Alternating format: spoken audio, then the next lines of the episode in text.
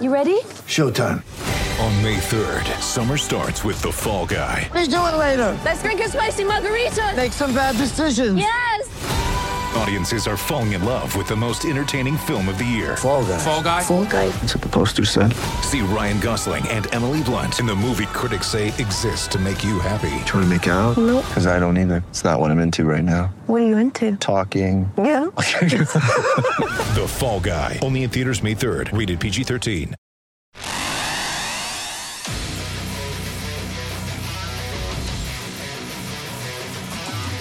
Gators Breakdown. The Gators Fan Podcast. Because there's never a dull moment in Gator Nation. The Gators Breakdown podcast is ready to go. I'm your host, David Waters, and you can find me on Twitter at GatorDave underscore SCC. And joining me for this episode after Will, we've been teasing it for weeks and weeks and weeks, but Will Miles is joining me here to, to, to discuss this. Uh, you know, Felipe Frank's uh, research and trends and all that good stuff that we've done the last couple of weeks. But Will Miles is going to join me on this episode to, to dive into Felipe Franks. You can find all of Will's work at readandreaction.com and on Twitter at Will Miles SCC. Well, like I said, we've been teasing it for weeks. Uh, some some news, you know, some news that we didn't necessarily want to talk about uh, came around, and it's good because uh, I- I'm in full vacation mode right now, and I'm glad that uh, you know we've done a lot of prep work for this episode, so it was kind of kind of easy coasting this week a little bit. a little bit, but you know, it, there's always little finishing touches you want to put on the stuff. And Yeah. Make sure you look up one more stat. Yeah. My wife calls it going down the rabbit hole, and I end up, you know, up way later than I should be looking up stuff that really probably only matters to me and three other people. But uh, but no, it's fun, and I mean, certainly Franks. I think everybody realizes is going to be sort of the the bellwether for the for the season. And if Franks plays well, and then the, then the the offense going to play well and the team will play well. But conversely, if the offensive line struggles and if Frank struggles, then the team's going to struggle. So, you know, you sort of the question I think on everybody's mind is is you know are the last four games from last year real, or was that just he had four good games and you know we should expect some regression back to the player he was before that, and that's sort of I think what you and I are going to try to answer tonight.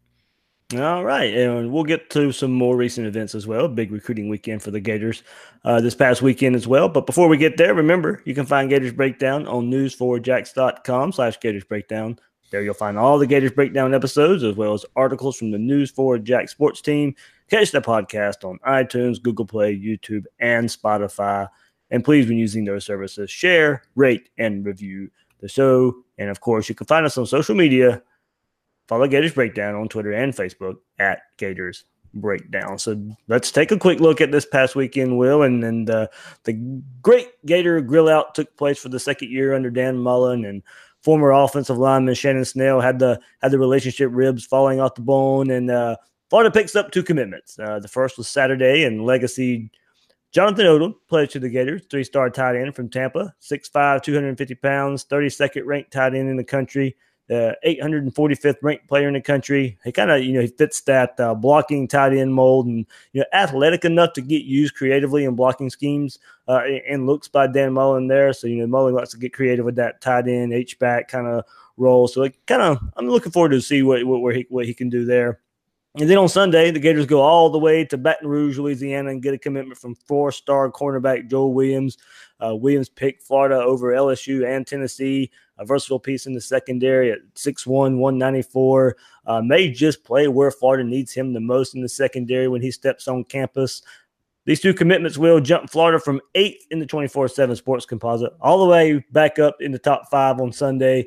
That was short-lived for a day where now there are six after uh, Georgia gets another uh, big-time commitment from the state of Florida. But this all comes shortly after, you know, the Chris Steele saga and a, and a crazy couple of weeks off the field for the Gators where, you know, there was a thought out there that it might be tough for Mullen and staff to, uh, that, you know, that they were going to have some difficulty getting prospects in the fold. Yeah, you know, I mean, I think the Steele situation and how that impacts things is probably still yet to play itself out, and and we won't really know a lot of those things. But yeah, I, I think a lot of it has to do with the relationships that you have with coaches. That's why you commit someplace, and so, if you had a strong relationship with Mullen, I think you tend to believe that Mullen's side of the story, or at least that that Mullen had good reasons for acting the way that he did. And if you're good friends with Chris Steele, you probably are you probably are more apt to believe what he says. And so, you know, I think we said last week that the truth is somewhere in the middle. And so, if you've got a strong relationship with Mullen and the Gator staff, then I don't think there's any reason why you wouldn't commit. And you know, there's been a lot made about some of the 2021 guys who decommitted. We talked about that a little bit last week, but you know, that didn't based on everything you were hearing, at least, it didn't really seem like those were tied together. And so, you know, there's still time, I'm sure, for for opposing coaches to negatively negatively recruit, but there hasn't really been a whole lot of time for them to do that. And obviously, these are two guys that Mullen and the staff had strong relationships with, and were able to close. Yeah, big fan of uh, of Torrian Gray is is Williams, so that's uh, that, that really helps there and kind of getting that uh, DBU moniker living up there. Uh, you know, it was a good time to have uh, the, the, barbecue with big names on campus and kind of, you know, I think kind of clear the air if that situation was brought up and, you know, talk to recruits. You know, I think Florida, you know, made up ground or and or further relationships with, with Chance Williams, Romello Height, two players at the outside linebacker spot. Not sure Florida would take both, and it might be a scenario as to which one commits first.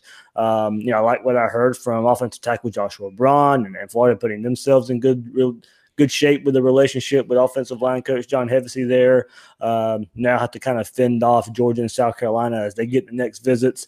Also, Florida made made a move for four star defensive end Braiden McGregor. Still, still think it's going to be tough to beat out Michigan and Notre Dame there. But you know, this it was kind of important, especially for Williams there to make up, you know, in the secondary for, for losing uh, a Steele. You know, three commitments in the secondary there now with the addition of Williams. Probably need to look at signing around five or six there and, and get you know and get players that are versatile enough or really fit at, at the safety position. So, uh, you know, Arlington, Texas, four-star defensive back Jahari uh, Jahari Rogers visited this past weekend as well, mentioned how much he liked the staff and and the vibe with the players, and and says you don't get that everywhere. Like Florida growing up, likes the idea of playing in the SEC. Texas is going to be a tough beat there. Well, at the end of the day, after talking around some of the folks that were close uh, to the situation and there uh, at the barbecue this past weekend, you know, Florida either laid the foundation and you know kind of further you know, extended good feelings from the prospects that were on campus. Yeah, I mean, you would really hope that that's what they did. I mean, certainly for some of the prospects, that's what they did last year. I mean, I think the Lakeland three who wound up committing all came to the to the Gator Grill out last year, and but there were guys that they missed as well, and I think we're going to see that too. So, um, you know, it's a it's a pretty star studded list, but that doesn't they're not going to get all of them. They're, they're but the, hopefully it's laid a foundation, like you said, to be able to bring in a significant amount of them. And you know, I, I even think, I mean, some people may poo poo Odom coming in just because of his ranking, but you know, you look at some of the tight ends that they brought in over the last couple of years with Zipperer and with uh, and with Kyle Pitts, and those are guys who are more inclined to be catching the ball. And like you said, Odom is more of the blocking tight end, and you're going to need those sorts of guys. And so, um, you know, he he obviously. Um, should be able to be a contributor just just from a blocking perspective if getting excel on that side. So um, I, I think this is this this event is i mean from everything we hear is really really cool the recruits really like it it's a good time to sort of be be laid back and get to meet the staff, and and that seems to be the way Mullen and his staff wants to recruit. And so, um, hopefully, it's a success, and we'll see that coming forward in the summer. Yeah, I don't want to bring up another negative there, but I mentioned Jalen Carter, defensive tackle, four star from from the state of Florida, Apopka, committed to Georgia uh, uh, today and had a final of uh, Florida. I mean, had, had a final of, of Georgia, Alabama, Clemson. You know, teams that compete for college football playoff spots there and also three schools that are continuing will to, to come in and, and raid the state of Florida. Uh, again, look, I know it was expected. Uh, to me, it doesn't make it any better. I, I know he was wanting to go out of state there, but it still kind of continues the trend. And we've discussed this the last couple weeks, especially when we went back went back and talked about uh, Demarkcus Bowman and, and him leaving the state. But it's still, you know, a, a prospect Florida wanted, and now they're going out of state this time to a rival, but still one of those three schools. You know, you throw Ohio State in that mix as well. That's that's just coming in and getting some of the state's top talent again. Yeah, I mean, it is what it is at this point, right? I mean, at this point, um, you know, those schools are going to come in and they're going to target guys who are high level and they're going to go after them with everything they got. And as of right now, what they have to sell seems to be beating what Florida has. At least when when one of those programs, when Alabama, Clemson, or Georgia has targeted somebody, they they are doing a good job of selling their program, and and so Florida's going to have to catch up. Now, in this case, you know you've got Gervon Dexter and you've got Johnny Brown, mm-hmm. who are both defensive tackles. You know Dexter's rated 72nd nationally, Brown's rated 156th. So Carter, I think, was like 97th or something like that. And so, you know, there's granted he wants to go out of state and all those sorts of things, but at the same time, you've got two in-state defensive tackles who are who are coming into the program, two guys in the top 150. So, um, it, you know, before this year, I would have said losing a top 100 defensive tackle is a real problem just because of the depth there. Certainly, the more players on the defensive line that Florida can get, the better. But in this case, they do have some guy. It's not as if they've got nobody at defensive tackle mm-hmm. in the class right now, and this was somebody that they just needed to have desperately for depth. Um, I, I think this is that he Carter would have been a welcome addition to the class, but it's not something where they don't have anybody at defensive tackle. Yeah, looking good for Tim Smith too, who was thought to be a, a, a Clemson lean at one point, but uh, he's a highly rated player, and Clemson doesn't even have room for him. So it may it may just work out where uh, he kind of just, if you want to say, uh, quote, falls to Florida. well, you know, we'll, we'll take it. Any, any, anytime it's a highly rated guy that Clemson wants to, um, it, it's, it's worth considering. And, and like I said, the t- defensive line over the last couple of years has been a place that's been a little bit sparse in recruiting. And so, um, Florida's going to have to beef that up. They spent an awful lot of time on the offensive line, an awful lot of time with the defensive backs. And so, um, I think, I think, and at linebacker. And so the defensive line's a place where they're going to have to focus and defensive tackle specifically. And it looks like they're doing that.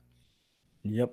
All right, well, before we move on to uh, Felipe Franks, I give a shout out here to uh, got something to show off uh, thanks to Gator Kicks. So if you're watching the YouTube version, now you'll see these. There we go. So uh, it's for you know, the Jordan Retro fours there that uh, Gator Kicks is uh, releasing.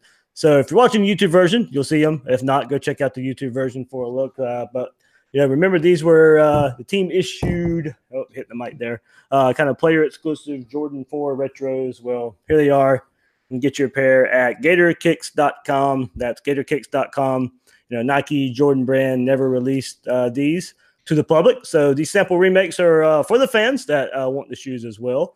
Uh, so, you know, orange, blue, got the Gator color, Gator logo on it, Jordan logo on the back with kind of the spackle uh, kind of accents there. Jordan logos on the uh, bottom sole too there. So pretty good quality there. Uh, you get shoelaces in blue, orange, and green.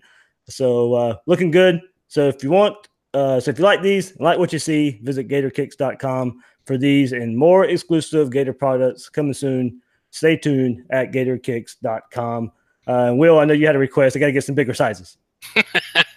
yeah, I got giant feet, man. It's a size 15. Apparently, they don't have those. So, um, you know, somebody from Gator Kicks gonna have to reach out to me and see what they can do.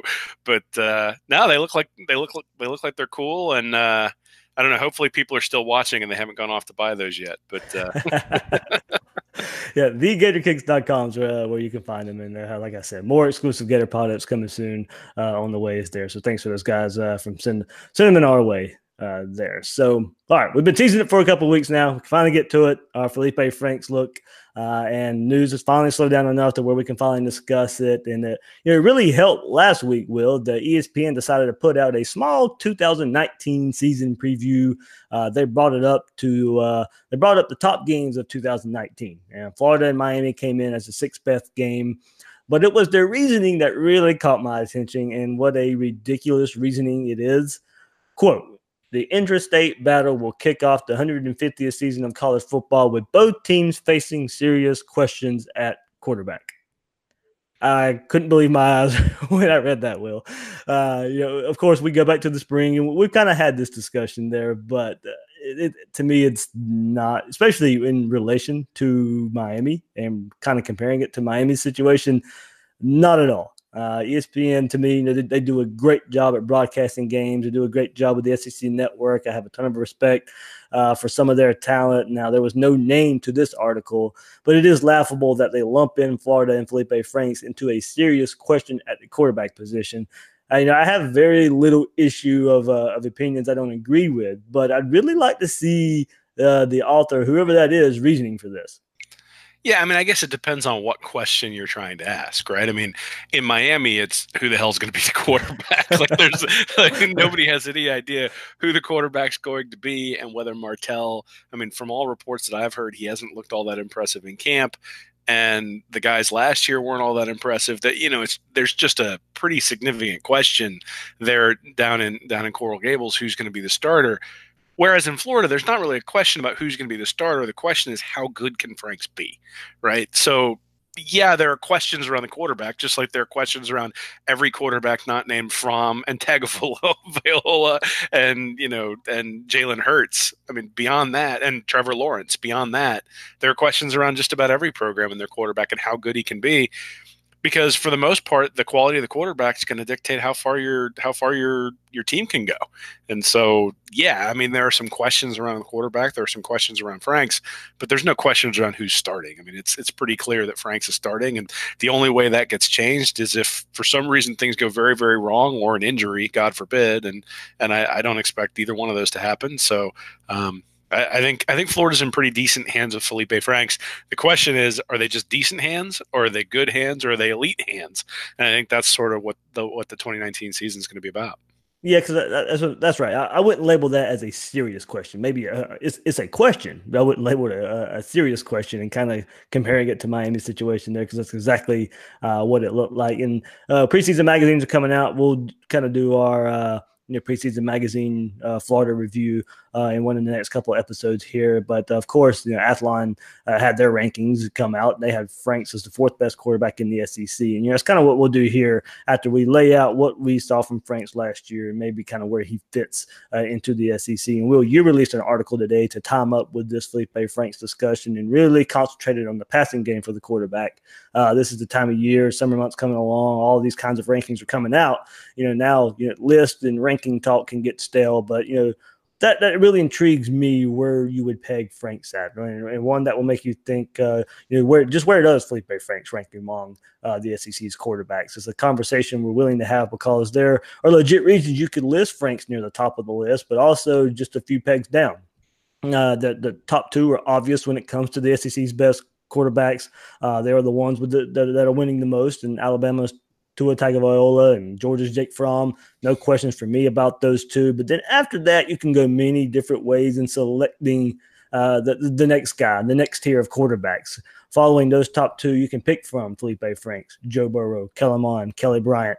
But why? But, but, but why can you put Felipe Franks above those other players? And much of it is due to how Franks ended the, the last season, that last stretch of four games there, uh, as you brought up, and those last four games set up talk uh, of Franks taking you know the, the next steps and becoming one of the SEC's best. And we know his passing improved in those last four games for the season 13 games he had 58.4 completion percentage 2,457 yards. That was 189 yards per game, 24 touchdowns, six interceptions. Last four games, now we know Idaho is kind of a throwaway game, but uh, I know Will in your article you threw out Idaho. I included them for, for the sake of this discussion uh, there. But South Carolina, 15 to 21, 161 yards, uh, 71.4 percent percentage uh, completion, one touchdown. Idaho, 19 to 27, 274 yards, 70.4 completion percentage, three touchdowns. Florida State, 16 to 26, 254 yards, 61 and a half uh, completion percentage, three touchdowns in that game as well. Michigan, he was 13 at Felipe Franks was 13 to 23, 173 yards, 56 and a half uh, completion percentage, and one touchdown. So there in those last four games, averaged 216 yards a game, 65 uh, percent completion percentage, eight touchdowns, and no interceptions. So the completion percentage went from 58.4 on the season to 65 percent in the last four games, and that eight touchdowns, zero interception mark. Uh, you know those stats uh, in a great spring. that's what has the fan base excited for the growth of Franks. There's a lot of coach speak out there, but there were some statements I took away from quarterback coach Brian Johnson in relation to Franks. You know, quote, He's just starting to understand every aspect of the game, using everything he has in his tool bag to elevate his play, to elevate the plays uh, of the others around him, and puts us in position to win games. He's grown in every aspect, both on and off the field, and it's shown in his preparation and how he attacks. Just his comfort level in the system is getting to the point of understanding why we're doing what we're doing He's starting to put himself in the position to elevate others as well. The fact that he understands and knows where to go with the football helps him get the ball out quicker, which in turn is allowing him to put guys in positions to make plays and be more accurate with the ball. His accuracy has really improved. A lot has to do with him understanding where people need to be, having that clock in his head, and understanding the timing of the play and how it all fits together. Then realizing that this game is just a series of 22 people fitting together and how it fits.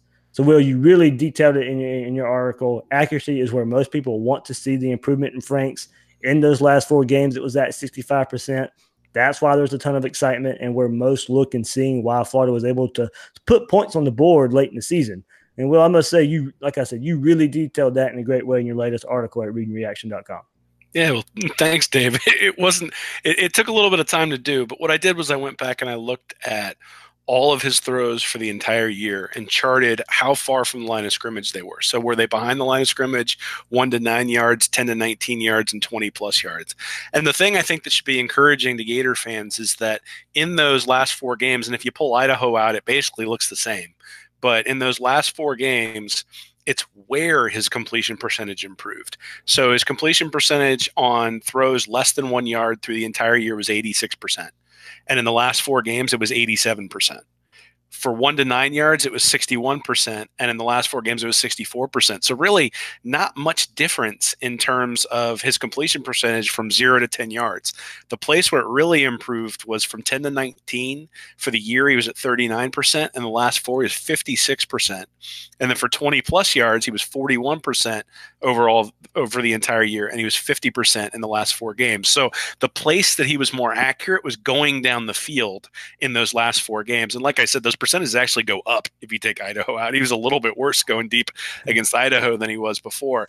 And it's particularly glaring when you look at those percentages in the losses. So in the losses, he was less accurate across the board.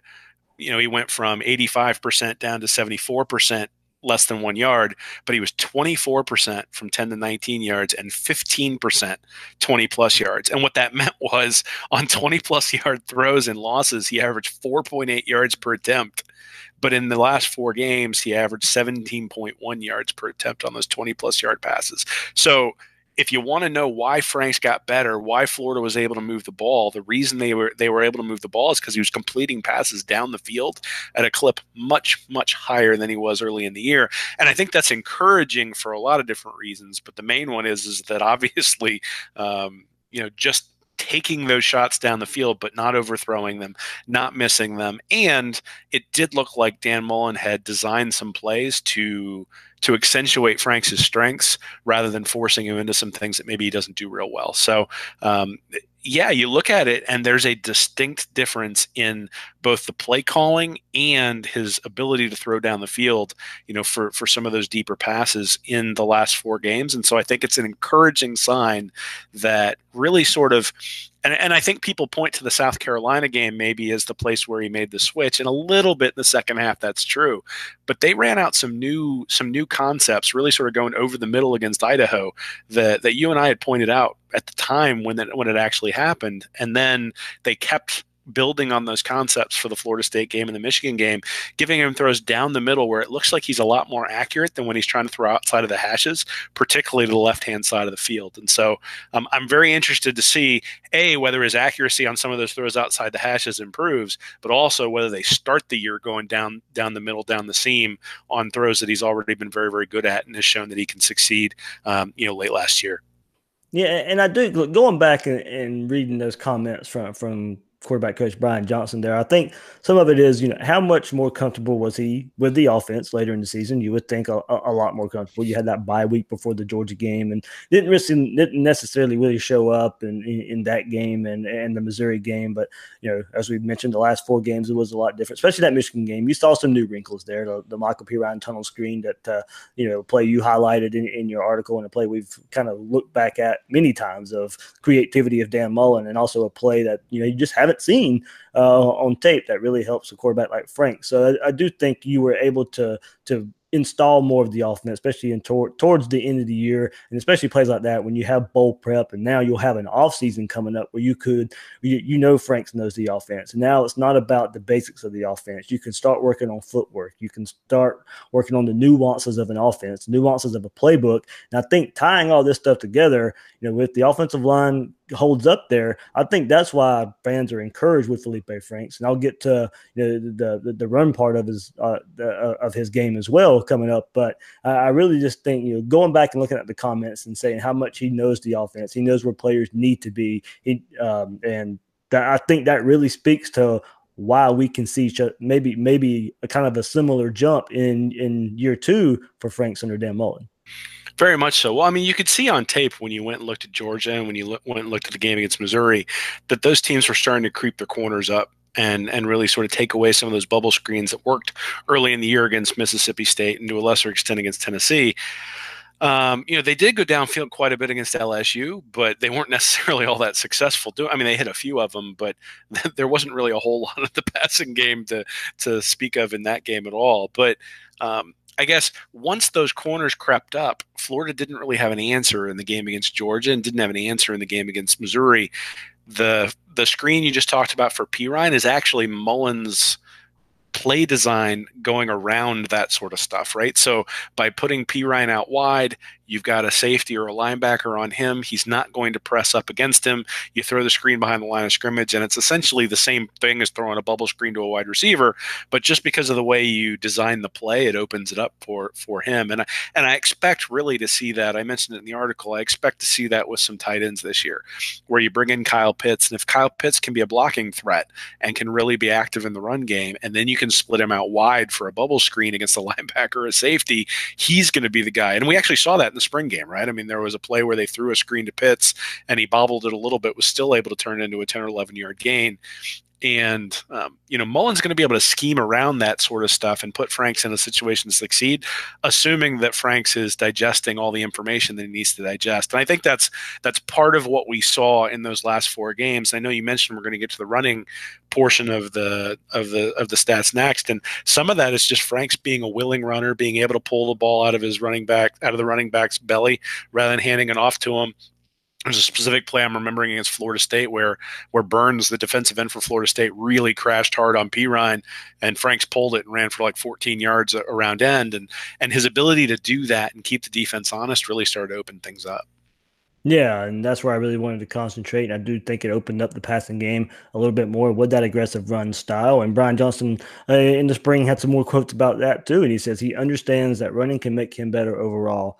Uh, he made that very evident toward the end of the year, the understanding that he's using everything he has to get the most out of his potential.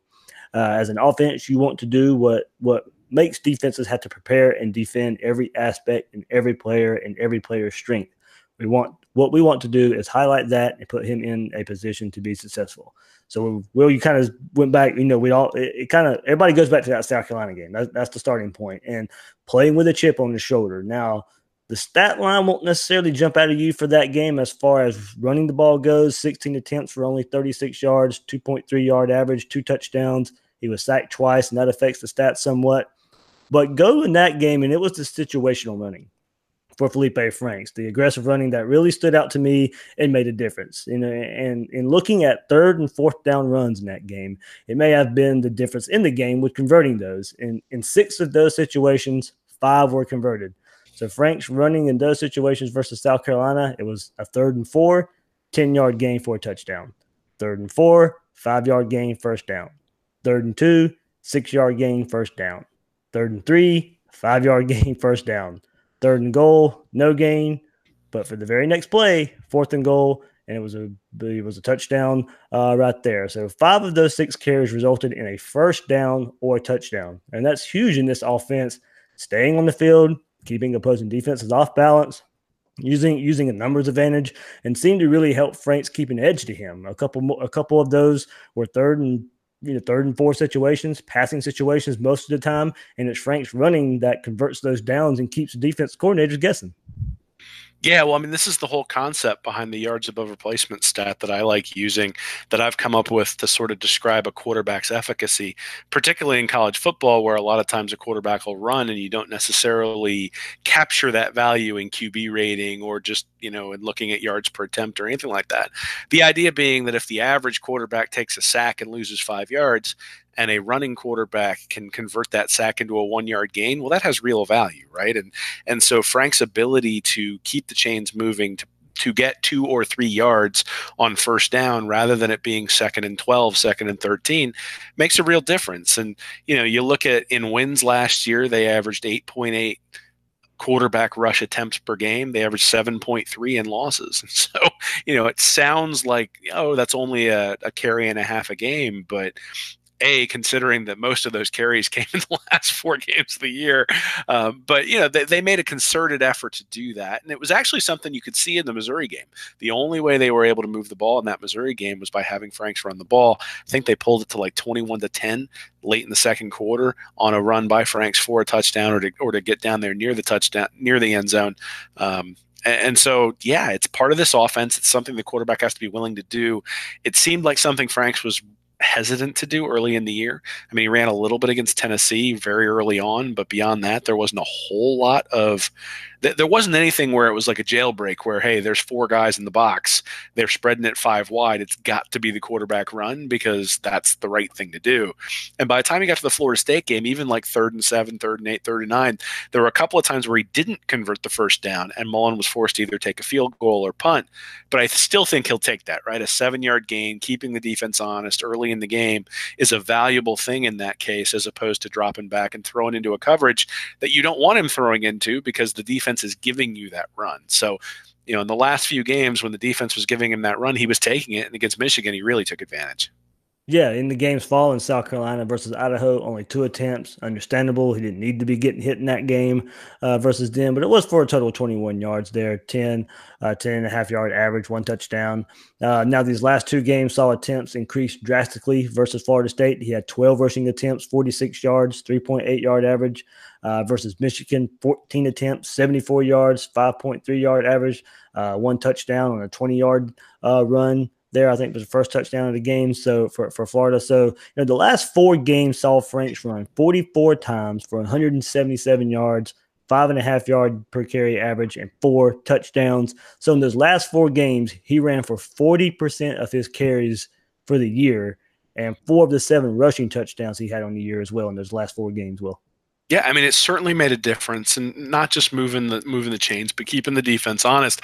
The question I think we have to ask ourselves heading into 2019 is: Do we want him taking that kind of punishment? Uh-huh. You know, do, do you really want him getting smacked in the back?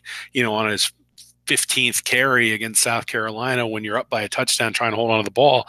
You know, I mean, it, you do what you need to do to win, but at the end of the day, keeping him healthy is going to be paramount. And so, guys like Kadarius Toney and Emory Jones may play a larger role in the running game this year, particularly Emory Jones, considering that they don't have to worry about the red shirt this year or any of those sorts of things. I, I don't know that you want your starting quarterback getting drilled in the back over and over and over again when he's proven that he's capable of winning you games. And last year, Franks was still in the process of proving that he could win you games. At this point, he's proven he can win you games, and I think they're going to have to. I, I, would suspect that they're going to start uh, outsourcing some of these rushes to other guys. I mean, you can motion Toney in from the slot and let him take a direct snap, and you've basically got the same defensive alignment. Um, you can do a lot of different things to get the to get the defense to do what you want it to do in those cases. But again, then that opens up. You got to Emory Jones or, or Toney have to be able to throw the ball out of those formations as well to make that a viable threat too. So, you know, I, I think a lot of the, the running is necessary to make the offense go. Mullen's never really shied away from having his quarterbacks. I mean, Nick Fitzgerald was out there running all the time, um, and even Dak Prescott ran quite a bit, though when you look at Dak, like year one, he ran a ton. Year two, he ran a little bit less. And year three, he was barely running at all by the time he got there, or by the time he got to that third year. And so I do wonder whether they're going to pull back on some of their running for Franks, and that's going to impact impact the offense somewhat. And that's exactly where I was going next. Well, it's like you knew that. And you actually didn't know. I didn't send you the notes or anything. so there we go. Uh, yeah, so a little comparison here. And it is hard to do it for the entire season. As Franks ran much more uh, and with more success in, in three of those last four games to add to his season total of 110 carries for 350 yards, 3.2 yard average, seven touchdowns. But those last four games, remember, 44 times, 177 yards, five and a half yards per carry, four touchdowns. So that five and a half yard per carry in those games was higher than Dak Prescott's 2014 season, where he averaged 4.7 yards a carry, and his 2015 season, where he averaged 3.7. Go back to Tebow, very similar average in 2007. He had 4.7 yards per carry. And in 2008, Mullen's final season, Tebow had 3.8 yards per carry. So very similar between Tebow and Dak. But I mean, yeah, you're looking at 4.7 yards per carry and 3.8 for both of those guys. And Franks in those last four games, five and a half yards per carry. So now, as going back to that point, I don't expect Franks to go and average five and a half yards per carry for for this coming up season. But Will, just shows the ability is there. I mean, the, the ability is there. But how, as you said, how much do you want him getting hit? I mean, you had Prescott and Tebow carrying the ball 210 times both. It's it, it is and I know we detailed this about this time uh, ago last year in, in Prescott and Tebow and how eerily similar their stats are. They both carried the ball 210 times. Uh, and then the following season, uh, that got whittled down to 160 for Prescott and 176 for Tebow. Uh, and I'm not sure I see Franks getting that many carries, especially as you mentioned with Emory and Toney getting reps back there too.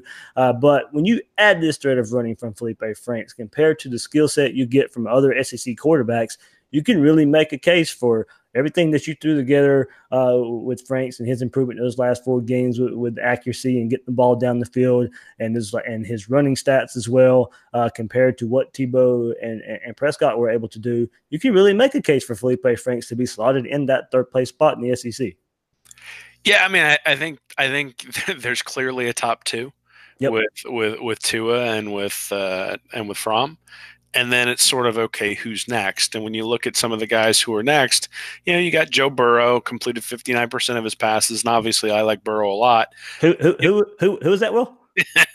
You know but i mean he ran for 450 yeah. yards on 143 carries had a qb rating of 135.1 um, for his career. If you look at frank's his career qb rating is 130.9 you look at kelly bryant um, you know, his QB rating is 132.8. You look at Kellen Mond, his QB rating is 125.7. Um, it, you know, so yes, the running really makes a difference because the QB ratings are pretty much the same f- for career for those guys. Now, obviously, Franks is coming from a further place back. I mean, Franks had a really, really tough 2017, whereas some of these guys either weren't playing or had much better 2017s. Um, you know, and, and so we saw so the the real question in my mind is, you know, like Jake Bentley at South Carolina had a couple of years in a row where he was sort of the same player, and then last year was significantly improved. Well, Franks in 2017 struggled. Last year was significantly improved. Eh, are, is it a reasonable expectation to expect that kind of improvement two years in a row? You know i just don't know. I mean you know you think about low hanging fruit and teaching teaching basically the basics of how to play the position. Well at that point the improvement is going to be vast. I mean how much was he able to get last year and how much can he apply to this year i think is sort of sort of the question. So is he going to play more like Fromm or is he going to play more like more like Mond? I think you know i your guess is as good as mine. I think the last four games and the underlying stats seem to indicate that he'll be more like Fromm and less like Mond. But I also think that they're probably going to run him a lot less in games against Towson and and that sort of stuff. Or when they get ahead, they're probably going to run him a lot less, just because the schedule's harder this year. You know, you got Miami, you got Auburn, um, you got Florida State on the back end, and obviously they had a they had a rough year last year, but it's still a rivalry. You know, it, it's not it's not Colorado State and Charleston Southern and Idaho this year. There are there are some real non-conference guys in the schedule, and so they're going to have to uh, they're going to have to choose judiciously when they run him. And I th- so I think what you'll probably see is that his passing stats will improve a fair amount, right? I don't think I don't think he's going to be I don't think he's going to be Tua. Um, he probably isn't even Fromm, but I think he'll sort of improve to sort of a middle of the pack passer, and then where he sits in that um, in that hierarchy in the SEC will be tied to his legs and how he's able to move the offense that way. Yeah, and I, go back to that South Carolina game a lot, and as I said, it, wasn't the overall stats; it was the situational running. So how how, how often does Florida get in third and one to three? And you know, it, it's it's Frank's the guy there who gets his number called, and I, I think going back to that South Carolina game, you know, we saw it a lot. And, you know, the, the situational running against FSU and, and, Michigan wasn't nearly as successful as it was. Uh, it, there were some big runs and, and, and, bigger runs, but not necessarily uh, the same success in third and short, fourth and short situations there uh, when I went and looked. And look, I, I, expect players like Mond and Burrow to progress as well. Look, we're, we're expecting Felipe Franks to take a jump as well, but who's to say those quarterbacks won't as well? Mond in his second year and Jimbo Fisher, uh, Burrow in his second year uh, at LSU. Uh, I expect those guys to, to, to progress much like I expect Felipe Franks to progress as well. Bryant's a real wild card here. He was good at Clemson, surrounded by a ton of talent. He wasn't great at Clemson, uh, in he won't have all that talent surrounding him at Missouri, uh, but he still helped lead Clemson to a college football playoff spot in 2017, and, and he does get credit for that. Uh, he has Derek Dooley in charge of him now, and Dooley did much better than I thought uh, with Drew last season. Uh, but that could have been more Lock than Dooley. I think we'll really see that this year. Uh, Jimbo Fisher's a great coach, but you know Mond does lose some weapons around him. Uh, still has offensive coordinator Steve Ensminger at LSU, who I'm not really so crazy about, but they did hire a new passing game coordinator, Joe Brady from the Saints, uh, to bolster their passing attack. So, you know, when you want to discuss who's the SEC's third best quarterback, you can comfortably pick between these these guys here and not really be wrong, Will. Yeah, I mean, I think the inconsistency is the, and we talked about this coming out of the year or coming out of the coming out of last season is that that Frank's had good moments and bad moments, and what you're really probably looking for in 2019 is just consistency, right? That the sine mm-hmm. wave be less of a have a much lower amplitude. That, the that the highs maybe aren't quite as high, but the lows aren't aren't nearly as low. And and if he can sort of even it out a little bit, then you're gonna you know, but sort of overall raise his performance, then mm-hmm. you're gonna be very happy with that.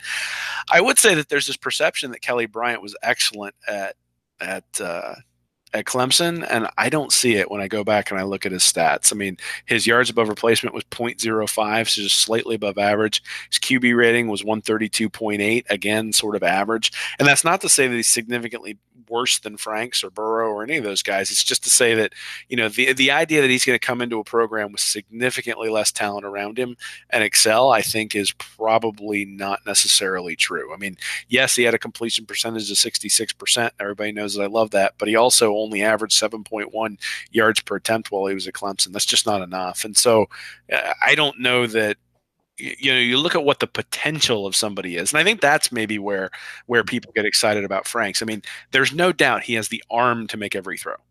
The question is can he get the ball there on time and can he get there accurately enough to to move the team down the field and at a high enough clip to be able to be a prolific offense? But his ability to make the throw isn't isn't what's in doubt. It's it's does he get in the right position in the right play in the right you know read the right defense and get it to the right position get it to the right receiver.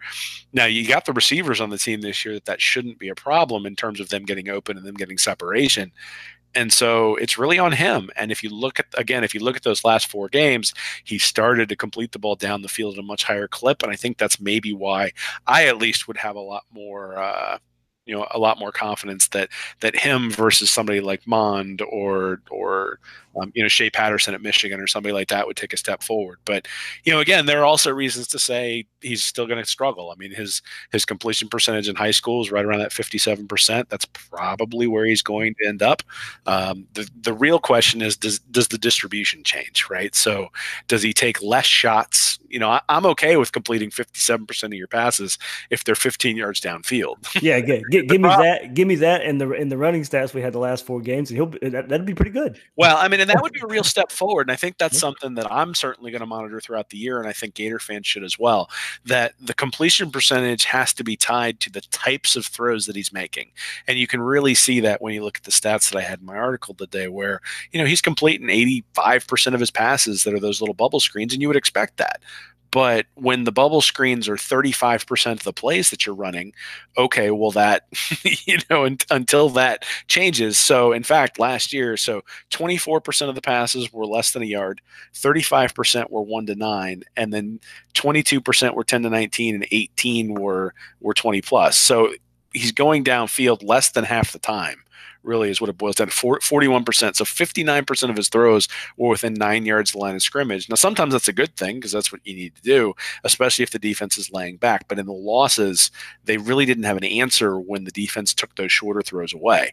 And so that's going to be the question for me in 2019 is if the defense tries to take those throws away, what are you going to do? And and it looked like in those last four games, Franks had an answer, and and we'll certainly get to see that this year.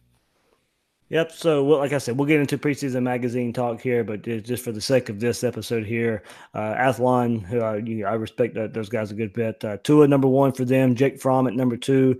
Uh, they they did have Kellen Mond uh, as the third best quarterback in the SEC. As I mentioned earlier, Felipe Franks is fourth, uh, and where they put him. Uh, they have Kelly Bryant fifth. Uh, kind of the summary there. You know, Drew Lock is gone. Uh, a little concern at quarterback for Missouri, uh, and they you know, Bryant faced a lot of pressure to fill the void left behind Deshaun Watson in his first year as a Tiger starter in 2017. Uh, guided Clemson to ACC title, trip to the college football playoff that season. Threw for 2,800 yards, 13 touchdowns, and rushed for 665 yards and 11 touchdowns. Um, of course, we all remember 2018 off to an okay start, solid start. Went to Texas A&M, uh, helped w- win that game for for Clemson there. But you couldn't hold Trevor Lawrence on the sideline. Couldn't keep him on the sideline. Right move made by Dabo Swinney, of course, as they go on to win a national championship. But but you know Bryant comes to Missouri really good offensive line there. They got some they got some weapons at, at, at, the skill player position. So they do have Kelly Bryant at number five. Does Athlon there and Joe Burrow uh, is their sixth best quarterback in the SEC. I probably would flip too. I probably have Burrow ahead of Kelly Bryant uh, there. I do Burrow. Much like Franks got better as the season went on uh, last year. That crazy overtime game with Texas A&M last year. Uh, you know, six scores in that game, uh, 394 uh, and then 394 yards, four touchdowns against uh, UCF in the Fiesta Bowl, where he just got walloped early in that game uh, after he threw an interception uh, there. So, you know, Burrow, uh, as I said, him and Frank's very, very similar.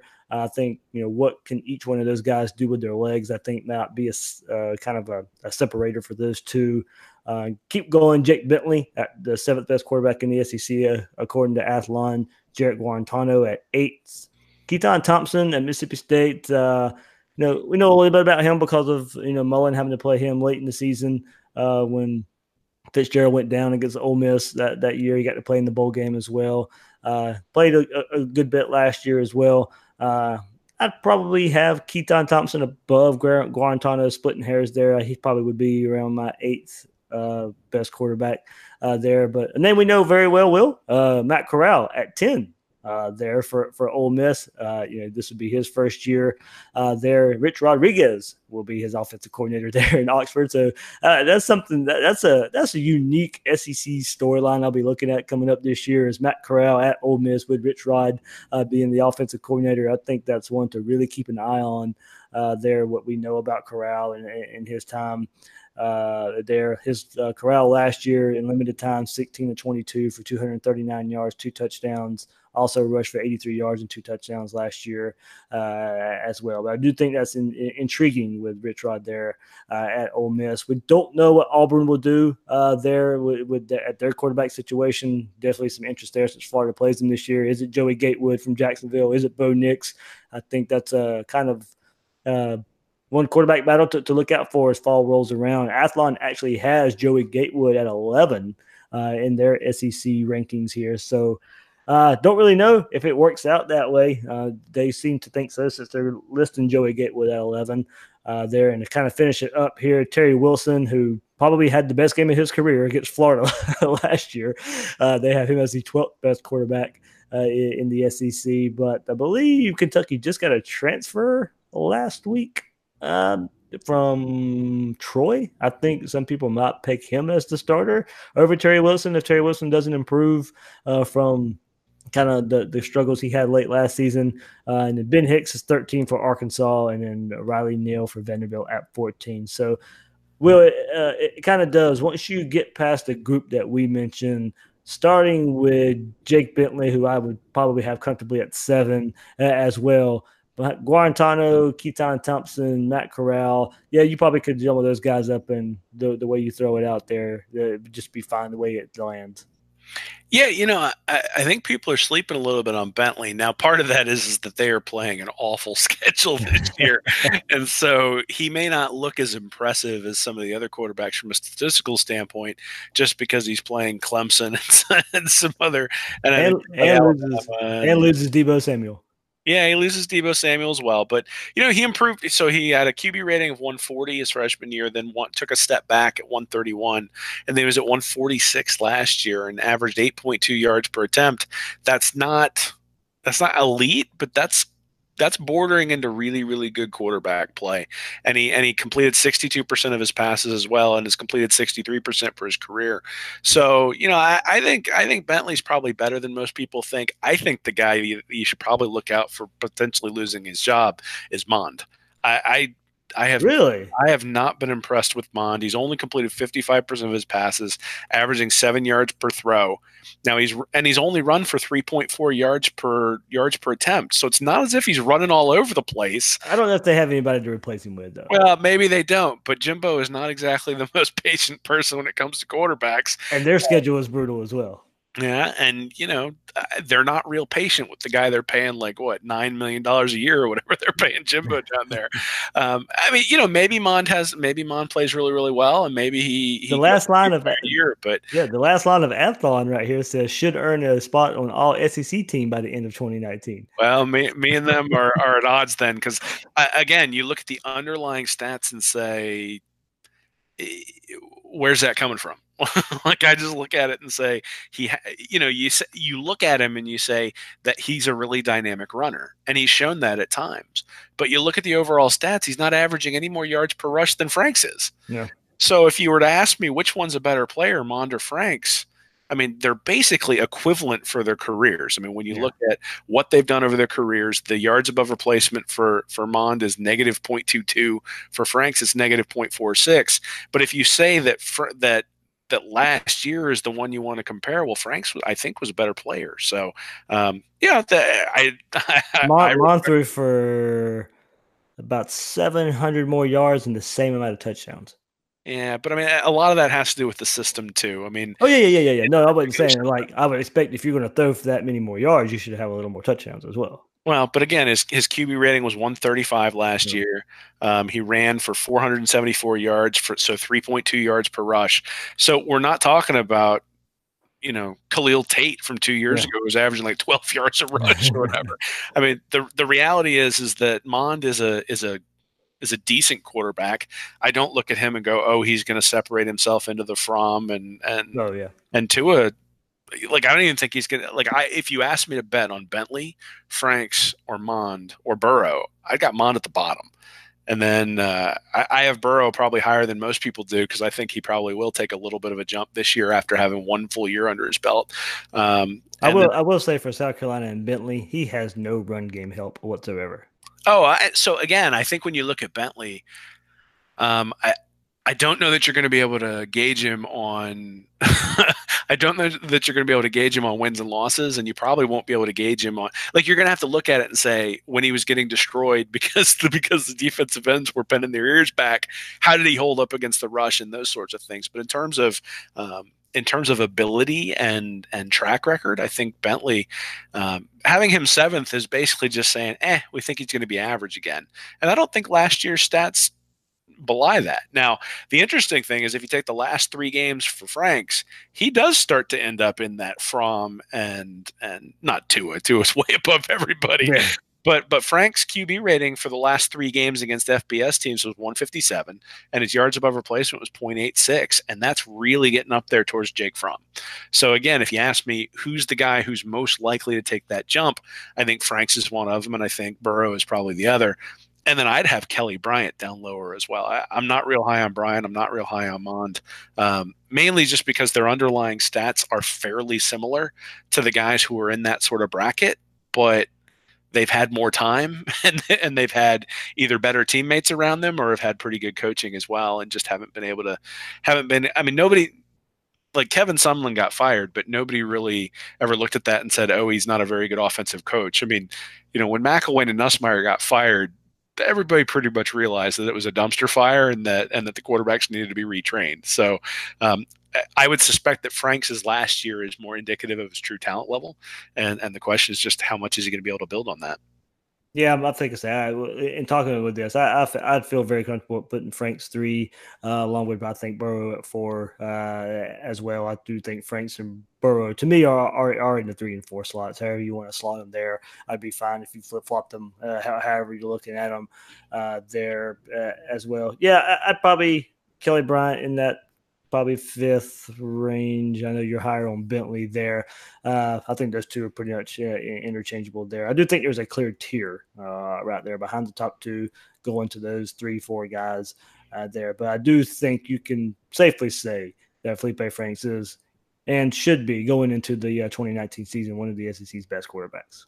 Yeah, well, the nice part is, is other than Mond, we're going to get to see it, right? I mean, yeah. Frank's going to get to go into Baton Rouge and and and fight Burrow, and he's going to get to play Bryant when uh, when they go to Missouri as well. So he's going to have he's going to get to take on those guys on the road. So if yeah. Florida comes out of those games and he outplays those guys on the road, I think that we can definitively say, um, you know, that's where he stands, and and so he's going to get an opportunity to prove it. And that's all you can ask as a quarterback. So um, I guess that is one good thing. I didn't even really think about it. Will is you know the FSU game and the uh, Michigan game. Yeah, it was a bowl game, neutral site game there, but you know two of his better performances come uh, come away from the swamp there at the end of the season. Yeah, well, that's actually been sort of a, a trend for him as well. If you go look at his splits, I don't have them in front of me, but if you go look at his splits, he's actually been either slightly better or about equivalent on the road as he is at home. And some of that is is that the Gator fans have been pretty rough on him too. So I'm not sure. So that, maybe, maybe, that South Carolina game is uh, uh, even more important than we thought it was because that that was uh, the you know the shushing of the crowd. Maybe was maybe was the switch. Sure. Well, I mean, you know, and and and we talked about this at the oh, time. Oh, yeah. Oh, we've yeah. talked about this all off season, which is that you know when you've got an attitude and you're winning, everybody loves it.